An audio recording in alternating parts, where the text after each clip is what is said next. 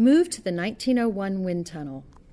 While living in Dayton, Ohio, Wilbur and Orville Wright experimented using wind tunnels like this to observe how wind moved over airplane wings. Inside the tunnel is a model of a Wright lift balance used to measure the lift of a test surface. This wind tunnel is a replica constructed under the personal supervision of Orville Wright prior to World War II.